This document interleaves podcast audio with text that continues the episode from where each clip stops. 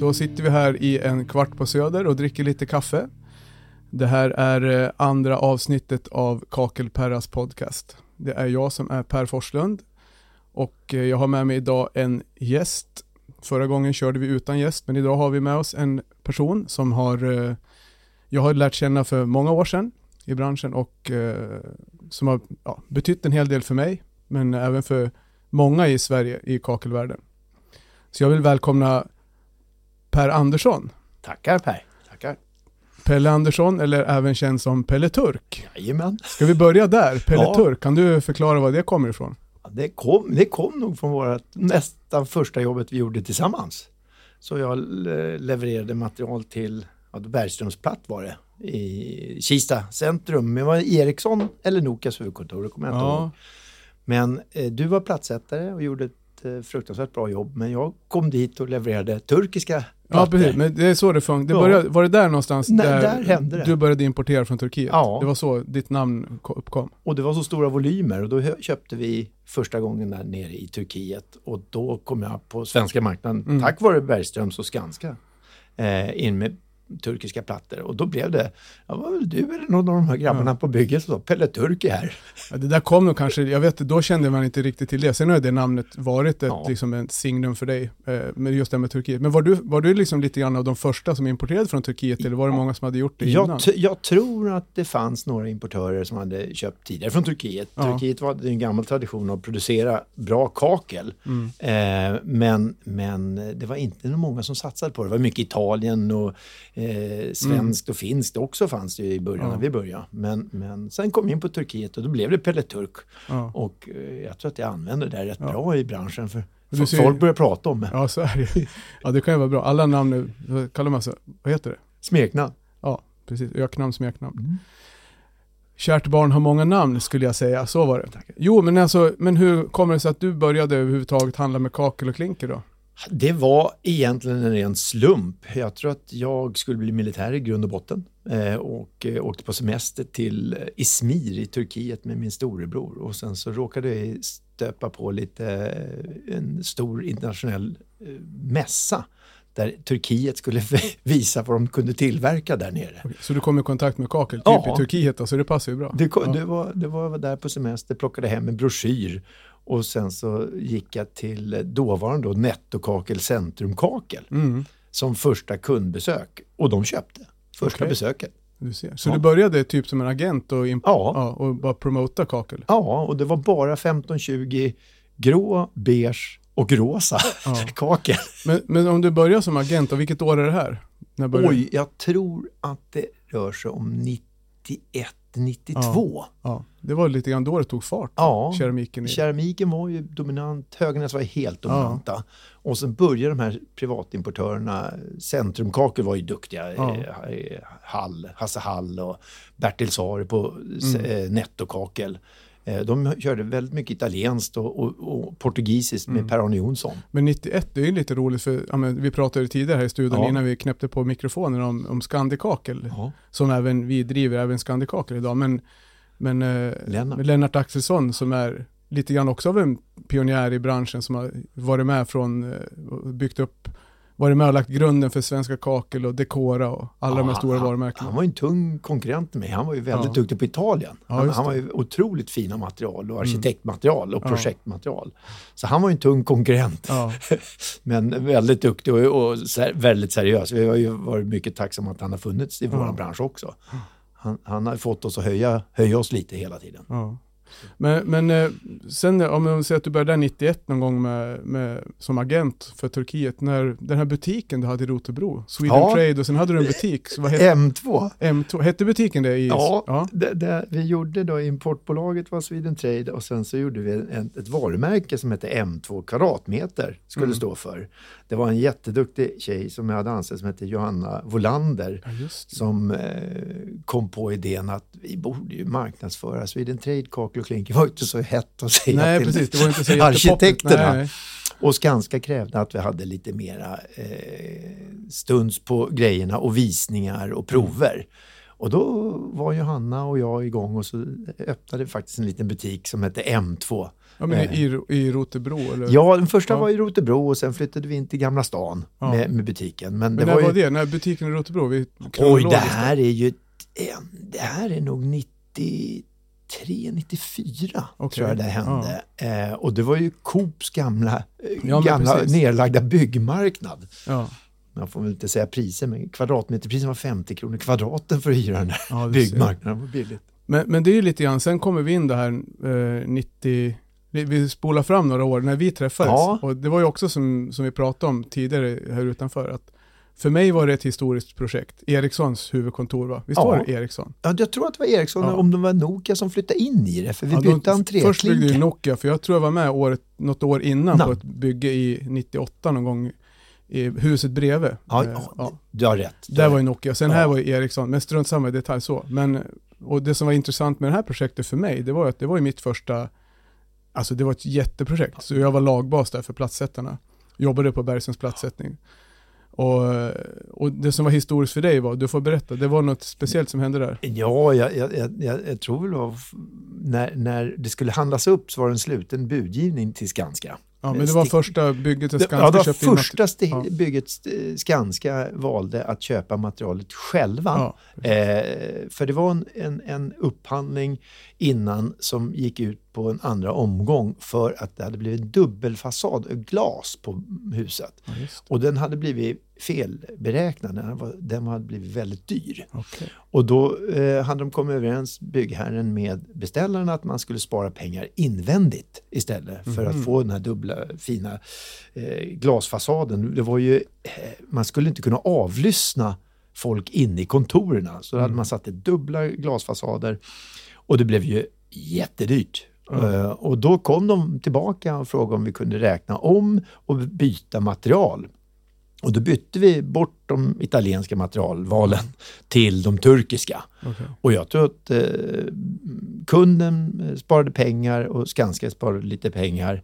Och eh, platsätten var ju Bergström eh, som... som eh, gjorde utförde jobbet och uh, jag kommer ihåg att jag fick åka första gången till dig med en milkshake. Ja, precis. Det där kan vi, jag, alltså jag förstår. Alltså nu när du säger sådär så vet jag exakt vad ni sparade din pengar på. Ni plockar bort näten från de här tio tio plattorna på ark. De blev lösa i ark istället för ark. Alltså jag lovar, vi, vet du hur mycket vi svor över det där? Vi, vi, alltså det är första jobbet och så kommer man dit och så här är det toalettgrupper. Det ska ja. vara fogföljning, golv och vägg. tio tio plattor med sockel. Ja. Olika kaliber på väggplattor och golvplattor. Vi höll ju på fan bryta ihop. Ja, och problem vad hade vi vetat när vi hade haft nät? Då ja. hade vi ju levererat. Vet hur mycket tid vi hade ja. sparat på att vi hade fått det på. Istället för nio ark så blev det hundra plattor. Fy fan. Du, men det jag tänker på där, det som är lite intressant att för dig är ett historiskt projekt. Du levererar första direktleveransen till Skanska. För mig lagbasen. Och sen pratade jag faktiskt med Torbjörn Bergström som var ensam ägare då till Båle. Han och hans pappa ägde det då. Och för några veckor sedan, och men tänker man på hur länge sedan det här är och hur många projekt de har gjort under åren. De är ju stora entreprenörer. Och, och han kommer ihåg det här projektet specifikt. Ja. Då känner man så här, det var en, en historisk knutpunkt. Liksom. Ja, och, och, och nu sitter jag här och inbjuder av dig. Men jag kan ju säga, hade vi inte haft dig där hade vi inte löst det. Det okay. hade vi inte gjort. Eh, för Skanska var ju oerfarna i att köpa material ja. själva.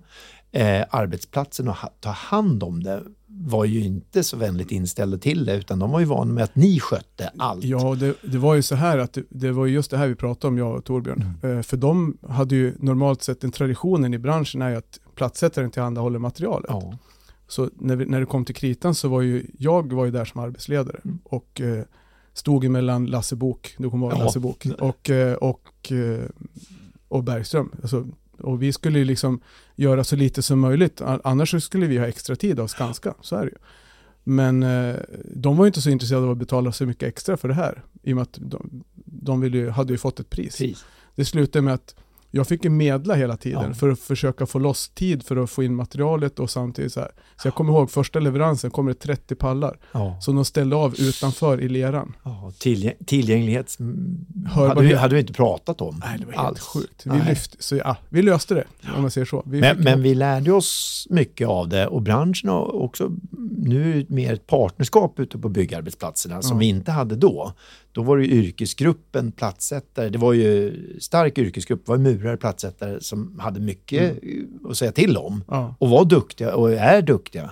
Men nu har det blivit mer eh, att byggherren tar hand om materialet och avropen eh, och förenklar för arbetsplatsen i, i tidsplanen. Mm. Eh, det som har hänt sista fem åren, det är ju faktiskt att plattsättarna nu har faktiskt börjat bli en partner med oss och an- entreprenörerna som utför ja. jobbet. Men där var det ju första, det bröt mm. vi isen. Mm. Eh, och, och en början till att underlätta och förädla eh, materialet. Vi har ju fått in, tack vare det, mycket mat- keram- keramiska material i byggena. Mm. Men ändå, ändå så ser man ju på, vi hade ju branschmöte här i våras.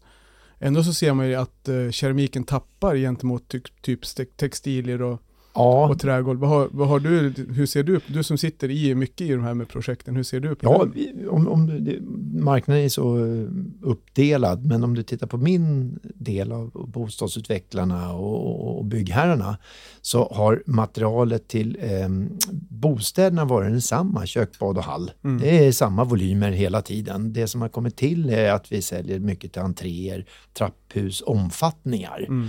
Dock där vi tappar det är ju kontorerna mm. och, och sjukhusen. Där är det mattor och mm. det är... Är det pengar man pratar? Alltså ekonomiskt? Eller vad? Nej, jag, jag tror att vi har ett överlägset material. Funktionellt och hållbarhet och prismässigt så är vi helt överlägsna. Men vi är lite sämre på att pusha ut mm. det här bland arkitekter. Det är lite svårigheter med vårt material, för det är utförare och det är beställare och så är det slutprodukten som ska matcha. Mm. Problemet med våra material också att de håller som överlägset mycket ja, längre än allt annat, en trägolv. Kan det vara ett problem att ja. man vill förnya lokaler ofta, ja. att det blir dyrt att förnya med keramik? Det blir liksom mobiltelefoner. Man, ja, okay. man vill inte ha samma modell, man vill ha en utveckling på den och de ja. behöver inte hålla i tio år längre. Men, men det är lite negativt med vår bransch mm. eh, och då, därför har vi ju tappat i eh, utföranden på designen. Vi mm. har ju gått tillbaka. Vi kör ju mest vita kakel bara för att det ja. håller och håller längst och gråa golv. Jag tror att, vi kommer, vi kommer ja. vidare till materialen sen. Jag ska, jag ska bara ställa, ha bara en sak som jag ville hålla kvar här vid det här med, med butiken, mm. Skanska-projektet där. Var, för då hade du en butik och den la ni ner efter något år där sen, eller? Nej, vi, vi, vi hade butiken kvar, men vi, vi riktade bort från privatmarknaden ja, till ja. bara till arkitekter. Ja, och det är det jag tänker, ja. det, här, det här vägvalet som du ja. gjorde, var, liksom, hur, hur, hur resonerade du där? Alltså vad det som gjorde att du styrde över enbart mot projekt? Eh, jo, för när, när vi fick kontakt med byggherren så såg vi att deras största problem var det ju och att eh, få ett samarbete, precis som mellan oss och er mm. på plattsätteribranschen, var mellan byggherren och arkitekten stora samarbetssvårigheter. Eh, arkitekten visste inte vad materialet kostade eller funktionen riktigt och, och, och, och var lite osäkra på var, hur de kunde förädla vår produkt. Mm. Eh, Högernäs var så extremt starka så det var två, tre serier som, som var helt dominanta mm. och då stoppades utvecklingen. Eh, och Skanska, de andra byggherrarna ville utveckla produkten, ville inte bara vara styrda av en leverantör. En leverantör. Och prisbilden var väldigt, väldigt fast och hög. Och då valde vi att hjälpa dem med mm. arkitekterna. Och då plockade vi fram, det var vi och det var många andra som var jätteduktiga. Eh, Svenska Kakel var, mm. låg före mig. De hade kommit mycket, mycket längre än vad jag hade. Kakelspecialisten öppnade ja. på Söder. Mm. Så det, vi måste ju tacka dem för vad de gjorde och breddade mm. vägen i branschen. Eh, och de valde privatpersoner, svenska valde kanske arkitekter, byggherrar, precis som jag. Eh, Bergman-familjen, jätteduktiga var de. Eh, och då blev det så att man började välja kund. Mm. Fokusering. Och den gav väldigt bra utdelning mm. i projektbranschen. Men just vad tänkte du på med konsument? Hade du inte kunnat kört både och då? Både konsumentbutik och... Eh... Det var så skilt. Det ja. var så extremt skilt. När vi började så var det ju femton tjugo rosa kakel mm. med en insertolist i guld. Mm. Eh, där vi använde dekora, Lennart och ja. Langenitz och, och gör dekorerna ja. åt oss. Utan där skilde sig från de här projekthanteringarna. Mm. Sen var det ju kul att göra Ericsson och Nokia. Och, mm. Ja, men för du pratade ju om, du pratade om några, du nämnde några andra, Svenska Kakel bland annat ja. och Kakelspecialisten. De har ju både konsument och... Ja, och de, de har ju faktiskt också en kundgrupp i eh, så de har lyckats väldigt mm. bra. Men det är svårt. Alltså, ja. Det är väldigt få som lyckas i privatmarknaden, den är den svåraste. Mm. Att nå ut till samtliga eh, olika, för det är ju både gamla hus och nya hus och det är ja. renoveringar och alltihopa. Mm. Eh, men specialisten lyckades väl, och svenska lyckades, Konradssons lyckades genom mm. sina återförsäljningar. De, många av de här har, har ju varit väldigt duktiga och framgångsrika. Mm. Men sen för några år sedan, så, sen, sen några år tillbaka ska jag säga, så är du inte längre egen på det sättet. Nej. Du är en del av Centrumkakel. Ja, som det... är, kommer från Centrumkakel som du pratade ja, om och, och var, Nettokakel. Ja, det var, det var en familjen, Hall, familjen Hasse Hall var väl det egentligen en av de första kakelbutikerna som han förvärvade. Jag tror att bolaget i sin grund är femtio år gammalt mm. eh, och hette Centrumkakel och var extremt duktiga mm. på proffs. Plattsättaren, bästa mm. vän. Eh, och Hasse skapade en kultur och, och eh, hade en kompis som hette Bertil Svar som satsade på privatmarknaden mm. i Nettokakel i Arninge. Mm. De slogs ihop, eh, de var kunder till mig, de slogs ihop och sen var det Per-Arne Jonsson som hade Pajen agenturer. Mm. Eh, och sen var det Linus, de är i Uppsala. Mm. Ja, det, blev, det växte, eh, liksom det växte som ett successivt. Ja, ja. och, och eh, de skapade Nettokakel, Centrumkakel skapade en Centrokakel mm. med eh, Magnus Sari, Micke Johansson, Kenneth Hall, eh, Johan Sari och, och familjerna, och gjorde ett jättebra jobb. Mm. Proffsbutiker i Stockholm och, och, och lyckades, blev och det, uppköpta. Ja. Och de, samma sak där, de har också valt bort konsumentmarknaden. Ja, de gjorde... Ja, vi, de, vi visar ju fortfarande konsument, mm. men det är proffsen som är målgruppen. Ja. Ja. Men ni har inte typ så här lördagsöppna butiker, eller har ni det? Jo, vi har det. Ni har det ja. Vi har det eh, i studiorna. Okay. Vi har fyra studios som är öppet ute i landet på, ja. på helgerna. Men mål, målsättningen är att serva våra kunders mm. kunder i dem. Eh, men de här killarna gjorde ju eh, en jätteresa och blev uppköpt av Anders Wall. Eh, och jag hade väl logistiken i min grund och botten och projekten och varunamnet, så att eh, då blev jag också uppköpt för elva år sedan. Ja, det är elva år sedan, ja, ja. Du ser, det går, tiden ja. går fort. Och, och eh, den resan vi har gjort med Anders Wall och Johan Wall och, och Beijer har, har faktiskt varit väldigt bra mm. och nyttig. Eh, långsiktig eh, svensk ägarbild som, mm. som har, har hjälpt oss att vara stabila. Mm. Och när vi ändå pratar om det, vi ska bara ta det lite, mm. vi, det här var inte planerat så, men jag tänkte, nu när du ändå nämner det, så har det ju ändå varit en del, det rör sig ganska mycket just nu i Stockholmsmarknaden. Med, du nämnde Micke Johansson tidigare. Nu har de, ja, F F. Och de, han har ju startat upp F F Kakel och ni har tappat ja. en del folk dit. Och hur, ja. hur, hur ser ni på liksom eran position och situation nu? Hur? Jag tror att vi har kommit, processen i, med bolaget är så gammalt nu så att folk som har varit med från början eh, hoppar av, för det är inte fokus bara på en målgrupp, plattsättarna mm. längre, utan det är, det är riksavtal och det är proffsbutiker och det är privatpersoner, men mm. framförallt eh, eh, så har vi väl ändrat lite inriktning okay. eh, och eh, försöker att anpassa oss till det, det rådande marknadsläget mm. eh, och då måste man förändra sig. Man, man måste titta utanför våra lådor. Vad gör konkurrenterna? Vi har ju stora, duktiga konkurrenter eh, och det rör sig på dem med. Eh, och eh, tyvärr så urholkas ju gamla erfarenhet, och historia är ju viktigt i ja. våran bransch. Det, vet ju du, du är bäst i Västerås. Du, mm. man är bäst lokalt oftast. Mm. Sen blir det problem när man går ut i landet och blir riks. Mm. Då är man eh, sårbarare, men också mer marknadsanpassad mm. måste man bli. Alltså det, men du, du tänker mer på, det är mer alltså lite naturliga förändringar i bolag som gör att folk väljer att, att söka sig bort och ja, och, möta och nya utmaningar. Möjligheter. Ja. Alltså jag tror att de har fått ett fantastiskt erbjudande från mm. eh, F F, den norska eh, ägaren Henrik där.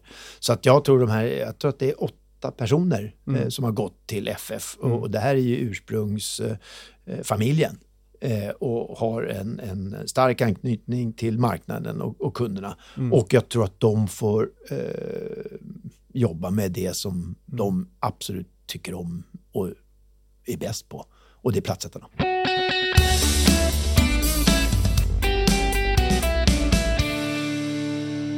Eh, ja, men det är kul att du vi kommer in på de här Centro och din roll elva år sedan där när du, när du sålde. För det är ju elva år sedan jag tog över kakellagret i Västerås. Ja, oj, och, det går fort. Eh, ja, det går fort. Alltså det, det som är lite kul, det var ju att när jag tog över den här verksamheten så var det på grund av att jag reste ju för, som leverantörssäljare, och det var mycket övernattningar och tråkig, så här, det är inget kul. Det nöt, nöter ju ner den till slut. Och så skulle jag starta upp den här, ta över den här verksamheten i Västerås som hade, vad ska man säga, slumrade lite grann. Det, fick, det var inget drag. Så. Nej. Och sen hade jag rest runt, lärt känna dig bland annat. Men jäkla, ni som inte har träffat Pelle, alltså det här är, jag måste ju, alltså om vi, han nämnde en milkshake liksom det här på Nokia-projekt, Ericsson-projektet. Och vi ringde till Pelle och klagade på plattorna. Vad fan? Det går ju inte att sätta den skiten. De är skeva av vinda och ah, hej och hår. Liksom. Nu får du komma hit och ta reda, och ta reda på det här. Och Pelle bara, ah, ja, ja, ja, för fan, för fan. Jag kommer, jag är på här. Choklad eller jordgubb? Och vi bara, vadå choklad eller jordgubb? Ja, ah, choklad eller jordgubb.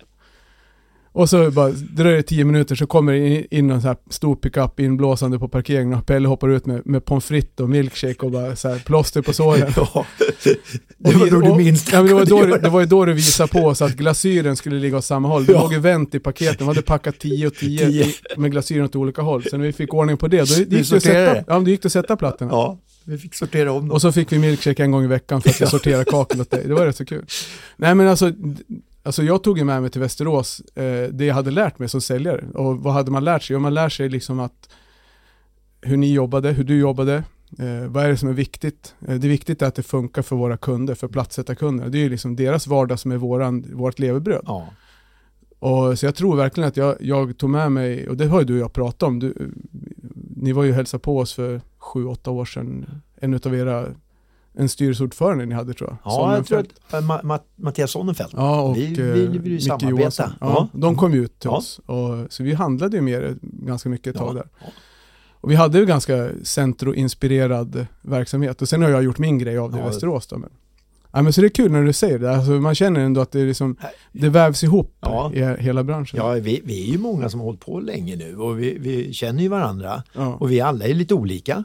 Vi har många, många bakgrunder. Jag tror du har din styrka att du kommer för produktion ja. och kan det professionella sättningsarbetet och hanteringen. Ja. Och du har ju lätt att välja kvalitet. Ja. På materialet, du, ser, du, säger, du, du känner ju det. Det man kan, det jag kan eller kunde, nu är det länge sedan jag höll på med platssättning själv rent praktiskt, men det är det jag tänkte komma in på lite grann nu här med, med hur det ser ut idag. För när jag satte plattor, då var det ju tjugo trettio, tjugofem, tjugo fyrtio, tjugofem fyrtio som var största formaten.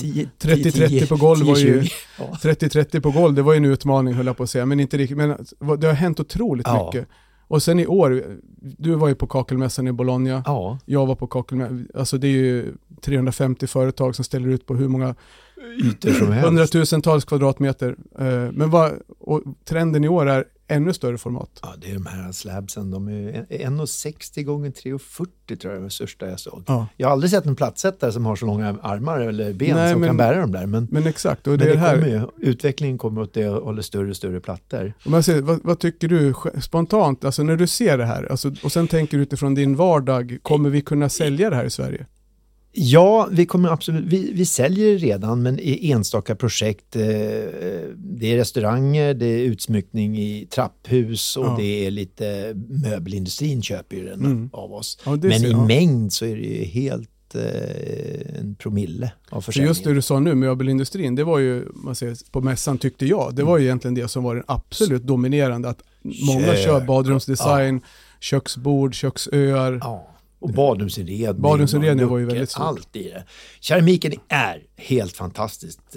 Alltså, det är så hållbart. Ja. Det är outslitbart. Ja. Eh, och nu när tekniken har gått så långt så vi kan eh, göra vad som helst. Ja. Eh, I stort sett vilka material, efterlikna trä eller sten eller ja, men kommer lägga upp, jag kommer Allt. lägga upp lite bilder ja. i anslutning till det här avsnittet, alltså visa verkligen de här marmor imitation. Alltså ja. nej, men jag vill inte kalla det för imitation, nej, det är fel, för det här är fel, alltså jag vill skilja. Det här är en sak som jag har predikat nu i vet inte hur många år, att vi har ett eget material, en imitation eller en kopia. Ja. En kopia, det är ju samma material fast en, en, en annan ja, variant. Vi kallar det äkta keramik. Jag brukar vilja kalla det för keramik med marmorkänsla eller ja, keramik ja, med träkänsla. Det. För att vi har ju ett unikt material i granitkeramiken som vi jobbar mest med, som är tålig mot syra, mot salt, mot slitage, mot nötning, mot frost. Du kan ju inte slänga ut en, en alltså, träplanka, träplanka i, i, i din trädgårdsgång och låta den ligga där i trettio år. Men det kan du göra med en keramikplatta. Liksom. Ja, vi, vi, vi har ju en, en fantastisk tid framför oss. För hållbarhet är det enda vi pratar om i byggbranschen. Ja. Eh, hållbarhet och framförallt har vi pratat om long life circle. Ja. Eh, trägolv, plastgolv och, och allt annat vi slåss emot är ju mycket, mycket sämre i hållbarhet jämfört med våra material. Men vi är en träkultur i Sverige och vi ska mm. bibehålla den. Men, men keramiken ska vara ett funktionsmaterial och vi måste kanske trycka på det att vi ja. är ett överlägset bra funktionsmaterial och vi får inte kalla det imitation. Nej, precis. Utan, utan vi pratar keramik. Om det är, en, ja. alltså det är en helt unik produkt och ja. jag menar trä, som du säger, trä är våran, är våran liksom tradition i Sverige ja. och då, det är klart att den traditionen vill vi ju använda ännu mer. Så känner jag. Jag menar, det är klart att om du lägger ett trägolv i ett hus så har ju den en viss akustik Eh, akustisk funktion. Yes. Och keramiken får ju en omvänd effekt att ja. det skapar ju lite mer ljud, men ja. då får vi se till att använda keramiken där vi kan. Jag menar, du kan göra väggar, du kan göra ja. golv utomhus. En, en stor Så, ökning som jag har sett senaste åren, det är, vi, vi, har, vi har varit väldigt mycket inne i lägenheterna och husen. Mm.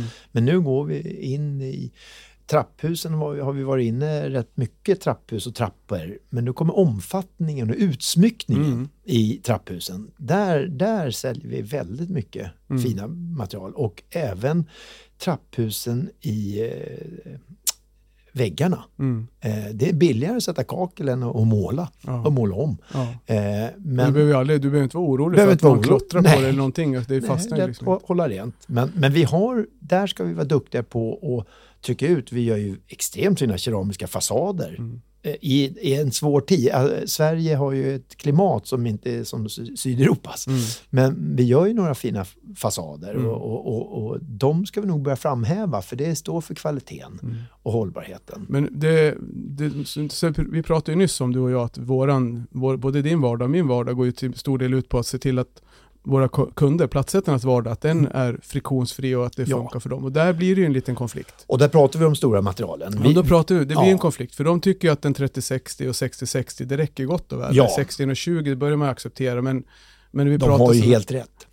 Det, det är en utmaning. De har ju faktiskt helt rätt. Det måste kunna hanteras i produktion. Och ja. det måste kunna bäras. Mm. Jag vet inte hur många byggen jag har fått vara ute med milkshake på när vi har sålt sextio sextio i köken. Okay, det går inte ja. att hantera stående. Det är svårt, det är svårt att hantera. Det, vi tar upp bygghissen hela tiden mm. eh, och du måste bära individuellt. Men hur, hur löser vi det här? För jag menar, fabrikerna kommer ju inte med mindre plattor, de kommer Nej, bara med större och, plattor. Och de stora materialen vill vi ju använda också. Men på rätt kundkrets och mm. rätt, med rätt förutsättningar. Ja. Eh, våra stora lager och vår logistik är uppbyggda på Europapall. Mm. Och här kommer in stora slabs ja, på precis. cradles och glas. Det är ju glasindustrin egentligen det här. Vi jobbar, samarbetar med plåtslagare okay. som sätter stora plattor. Ja. De är vana med att hantera större format och eh, även har de lite, lite verktyg för mm. det. Och glas, glasfasadskillarna. Vi pratade om, faktiskt om det här förra veckan. Jag och ja, Martin Palmqvist känner igen från ja. Täby. Han och jag pratar mycket, ganska mycket om andra saker med, men framförallt mycket om arbetsrelaterade verktyg som han jobbar med. Ja. Och just om det här med, med det vi vill kanske, det är inte platssättning vi pratar om längre. Nej. Alltså upp till sextio sextio, då är det platssättning. Ja. Men när vi kliver över sextio sextio, då blir det, det installationer ja. i stort sett. Ja. Och det kommer, jag tror det kommer öppnas upp marknader för, för nya företag, alltså glasmontörer, plåtslagare som du säger, ja. som kan installera de här materialen i en citationstecken. Alltså ja. det blir ju... Ja, Palmqvist, Martin, om vi pratar med honom, han har ju varit mitt stöd i många, många år. Ja.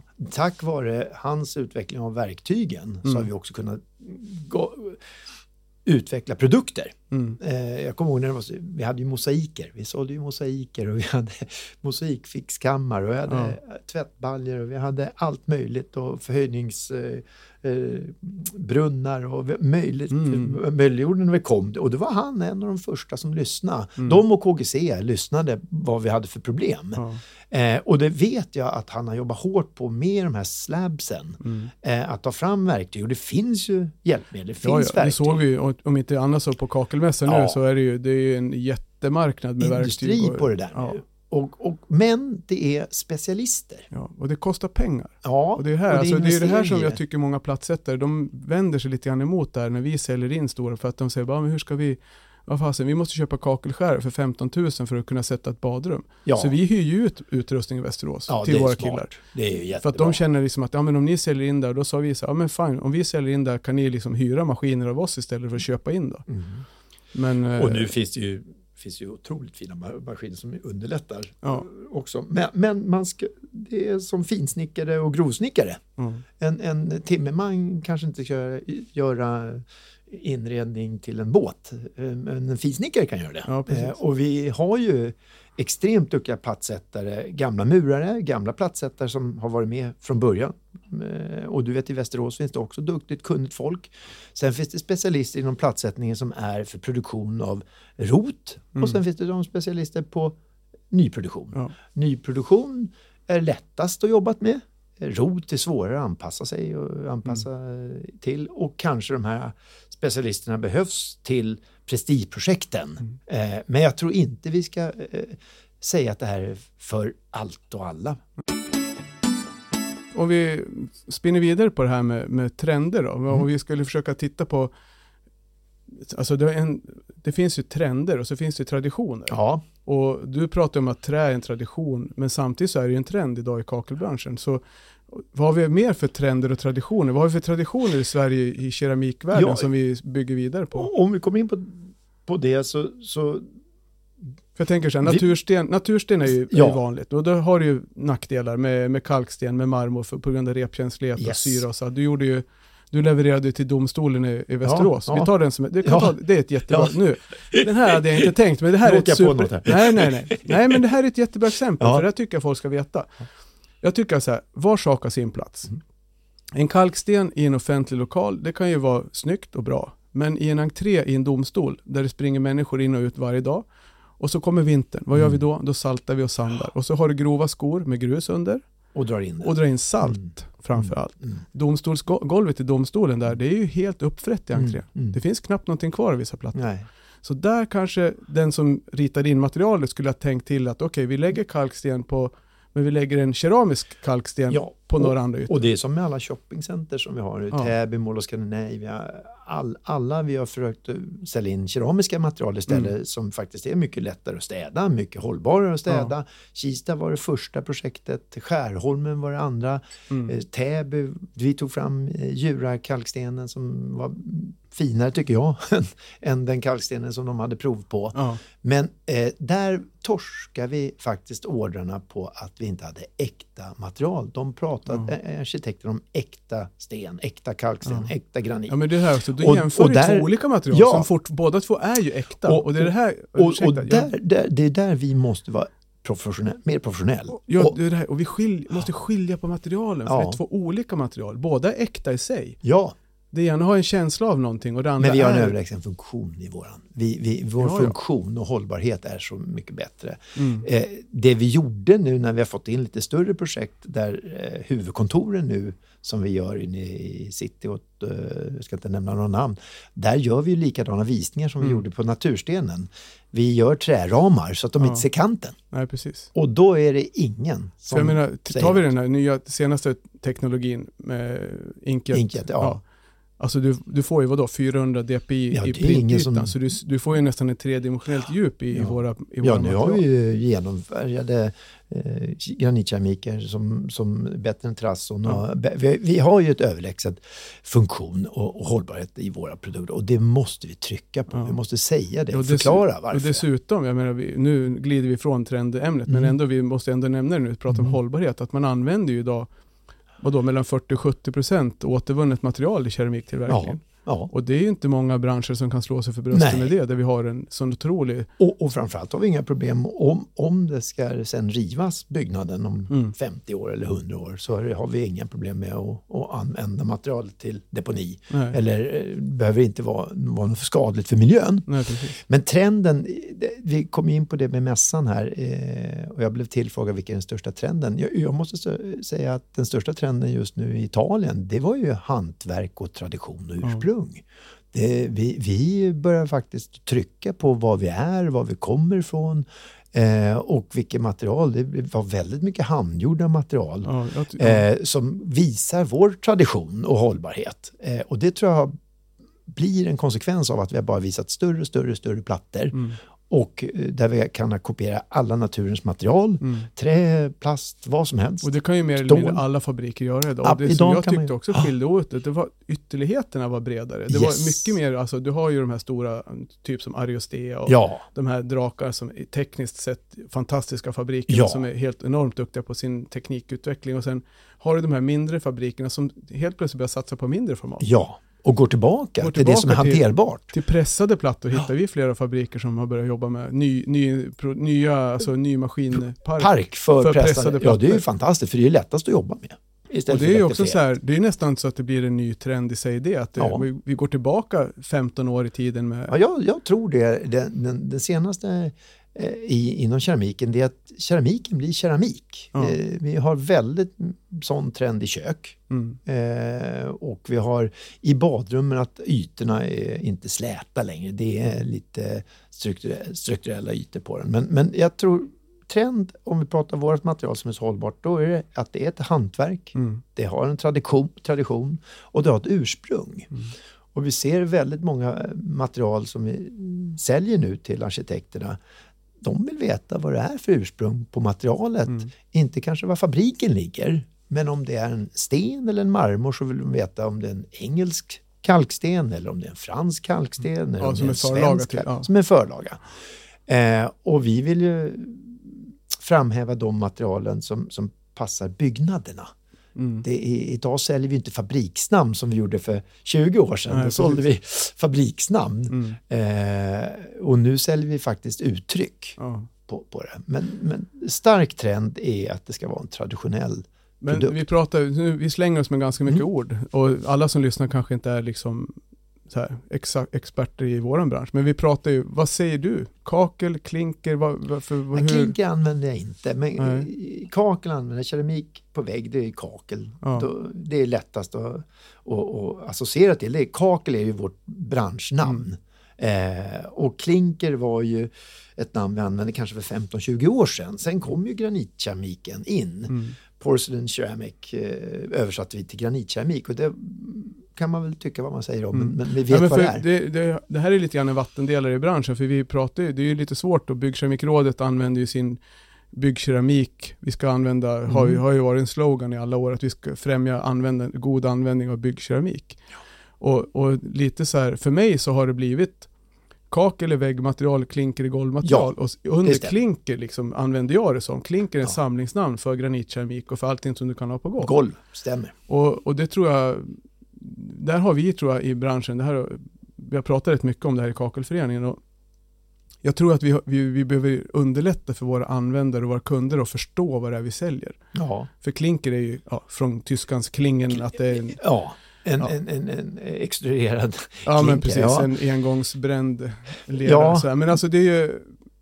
Vi, vi, hur tänker du inför det? Alltså problematik, problematiken för folk att förstå vad vi har för material? Arkitekterna är väldigt pålästa. Mm. Eh, arkitekterna som jobbar, nu ska ni veta, det är inte så många arkitekter som jobbar med inredning nej, nej. Eh, keramiken. Men jag tänker allmänhet, alltså om vi vänder oss utåt. Mot privatpersoner? Ja, men hela marknaden. Om vi tittar ja. på, alltså som Björn som sitter här bredvid oss, liksom om kakel och klinker för honom är ju, många säger så här, jag ska, jag ska kakla golvet. Kakla golvet, alltså, ja. Folk och då blir det fel. En, man är ju på en, an, på en nivå som inte vi är. Liksom. Nej, en, ett företag som har gjort det väldigt bra är ju Brickmate. Mm. Eh, Hasse Kron.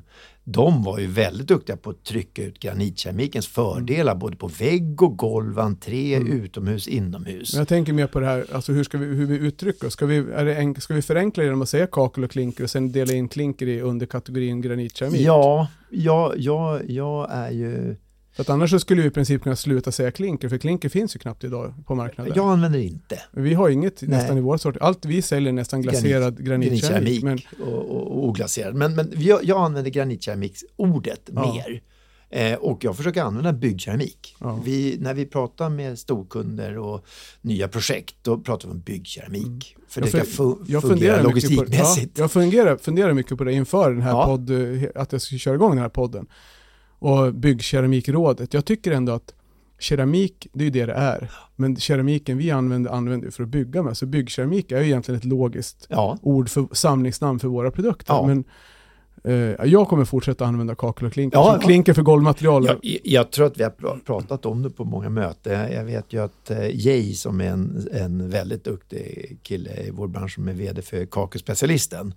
Eh, han, han vill ju eh, prata kakel. Jag vill ju bara tillägga nu att den här podden är inte på något sätt reklamfinansierad. Så alla namn och företag som Pelle sitter och droppar här, det är liksom helt oavsiktligt. Det är vår bransch.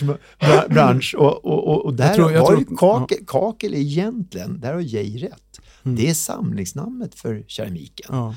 Sen B K R, byggkeramiken, försöker vi använda som jobbar mot professionella beställare. Privatpersoner känner bara till kakel och klinker. Mm. De känner inte till granitkeramik. Om vi säger så här då. Vad vill du aldrig mer se som trend i branschen? Oj.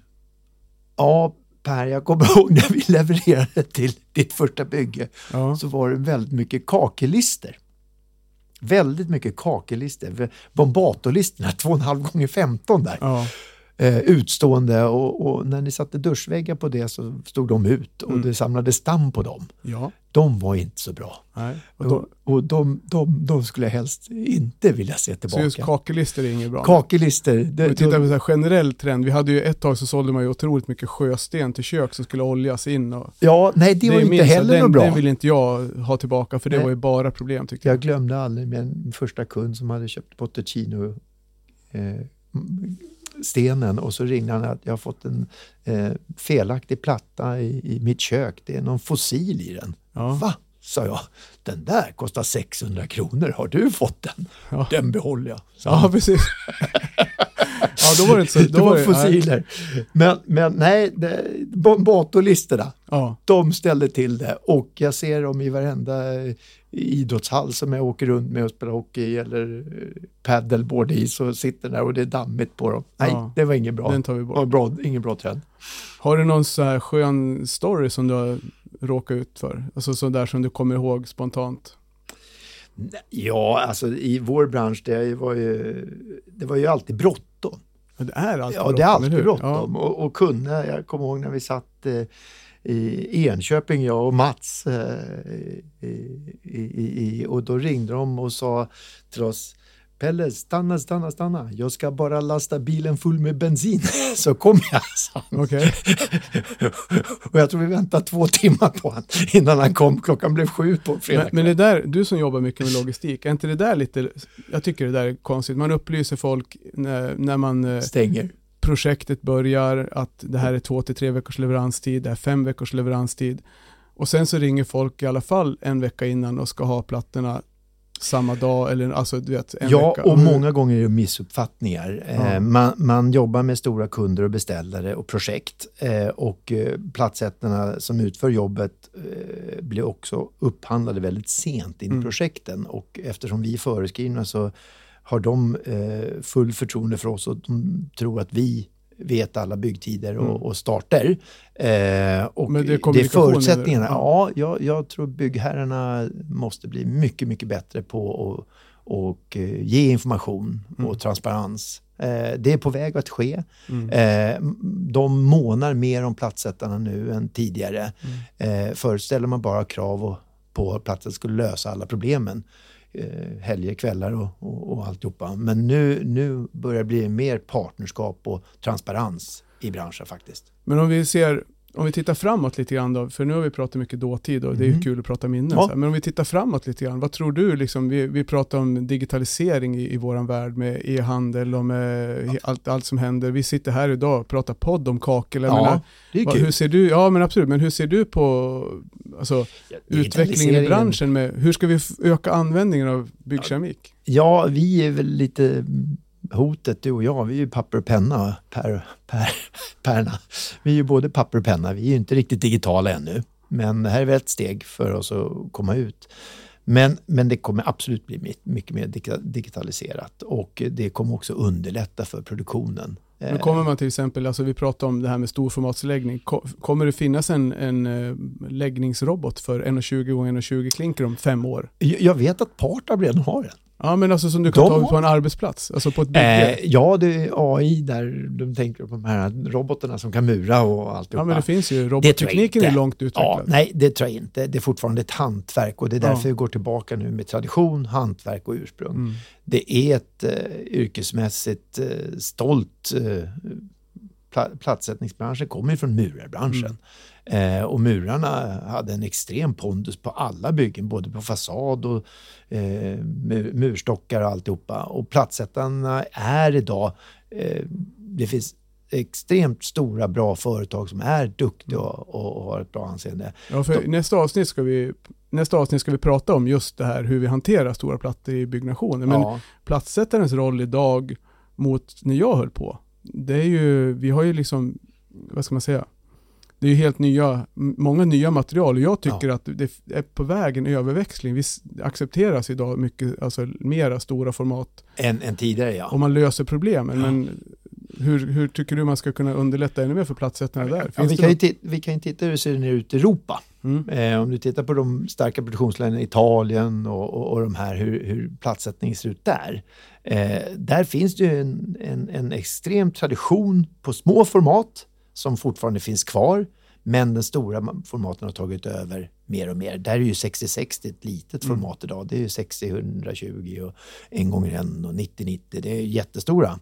Eh, men där har de lyckats ta fram en kostnadsbaserad prissättning så att man, man vet vad kunden vet innan de startar vad det kostar mm. med de större. Och det behöver vi nog också lära oss. Vi, eh, vi behöver ha kostnadskontroll på vad kommer det kosta att sätta storformat jämfört med de ja, formaten vi har idag. För det brukar jag, alltså vi pratar ju om det där både på, i, i branschen då, men ja. även på jobbet med mina kunder och så där. Så istället för att säga till folk att det inte går, för uppenbarligen så tittar man på Instagram ja. idag på de som håller på, så finns det ju jättemånga som är otroligt duktiga på att lägga sextio sextio plattor hela vägen till brunnen. Ja. Och jag tycker att eh, branschen skulle må bra av att man istället för att säga att det inte går säger man så här, okej, okay, vill du ha det på det här viset, då kommer det kosta så här mycket. Ja. Och så får kunden välja en merkostnad och form ett alternativ. Att vill ja. du inte betala det, då får vi göra en sån här. Och lösning. Att förutsättningarna finns för att sätta storformat. Ja. För det är inte oftast det är så heller. Och då måste man tacka nej. Platssättaren är inte elak om man tackar nej om förutsättningarna är för dåliga. Nej, nej, utan man är ärlig. Eh, och tar man bara fram en kostnadsförslag och kunden får välja, så kommer faktiskt den största marknaden att säga ja. Mm. För vårt material är extremt billigt och mm. är hållbart. I längden är ju vårt material väldigt billigt. Ja, det är spännande. Vi, vi lever verkligen i en spännande värld. Eh, en spännande bransch tycker jag. Eh, vi kan, en bra bransch. En bra bransch, ja men det är ju så. Det, det händer mycket i branschen. Vi har... Eh, ja, det vi inte har pratat med vår branschorganisation, det ska vi kanske inte, där kan vi prata en timme till, men, ja, men det händer mycket där också. Vi har ju Raffe, Raffe, Raffe kom in ja. som är fantastisk och har öppnat dialogen mellan entreprenörerna ja. och mellan oss leverantörerna, och där tror jag det var, det var ett stort steg framåt för ja, branschen. Eh, och sen tror jag faktiskt att det är bra att folk rör på sig. Ja. Konkurrensen har ökat enormt. Mm. Det, alla kan inte sitta och sova på kontoret längre. Nej. Utan nu gäller det att möta marknaden. Mm. Eh, och det är väl det B K R också har sett, att vi måste möta marknaden. Ja, eh, och och, och eh, branschen är redo. Ja. Jag tror många av oss är redo. Ja, vi ska, vi ska börja runda av lite grann här. Sen ska vi, vi ska faktiskt äta en sallad till lunch idag. Jag har tagit med mig från Västerås. Och eh, det, det är rätt så kul. Om ni inte har kikat på, på deras Facebook-sida så lär ni göra det. Salladsmagasinet Bra. som har, gör de här salladerna. De är, vad ska man säga, men nyskapande. Och vi har faktiskt fått äran att leverera kakel till deras nya restaurangdel. Små eller stora plattor? Små plattor, gröna. Eh, riktigt fina. Ja, det är tradition. Och den här lite engelska stilen på, på plattor. Men eh, det som är speciellt med Salladsmagasinet är att de gör ju en sallad som heter månadens, månadens sallad. Det är ju inte en sallad, men de gör varje månad en särskild sallad. Och sen spelar de in en video till den här salladen ihop med en sponsrad, en sponsrad video. Så vi har faktiskt, vi ska käka nu månadens sallad. Den videon vill jag se. Ja, den videon får ni kolla på. Ni måste gå in på Facebook och kolla på Salladsmagasinet. De är, det, de är riktigt roliga. Men som sagt, så där är det lite tradition, kakel där, där använder man kakel i, i, vad heter det, i köksdelen där och i restaurangen för att göra en, en liksom accentvägg. Så Nej, men jag är jätteglad att du ville komma, Pelle. Det Tack, var kul Per. att uh, du tog dig tiden. Och bra att du gör en podd. Ja, det, det stärker oss. Ja, ja, jag tror det. Det kan vara Tackar. Ingen nackdel. Men så, ja. Vi syr ihop det här med trender och traditioner från just nu på Söder i Stockholm. Och eh, måste ju säga det att vi sitter ju i Dwarf Studios. Eh, vi ska inte göra så här reklaminlägg, men jag jo. tycker att Björn som driver studien är jäkligt rolig. Och har sin podd Konstiga Gig. Så vi lämnar den hängande i luften så ni får lyssna på det också, för det är också en så här underhållning. Och glöm inte, kakel är kul. Ja, kakel är kul, eller hur? Vi kanske ska byta namn på podden. Nej, men så tack så mycket för den här gången och hoppas att ni hänger med oss i nästa avsnitt.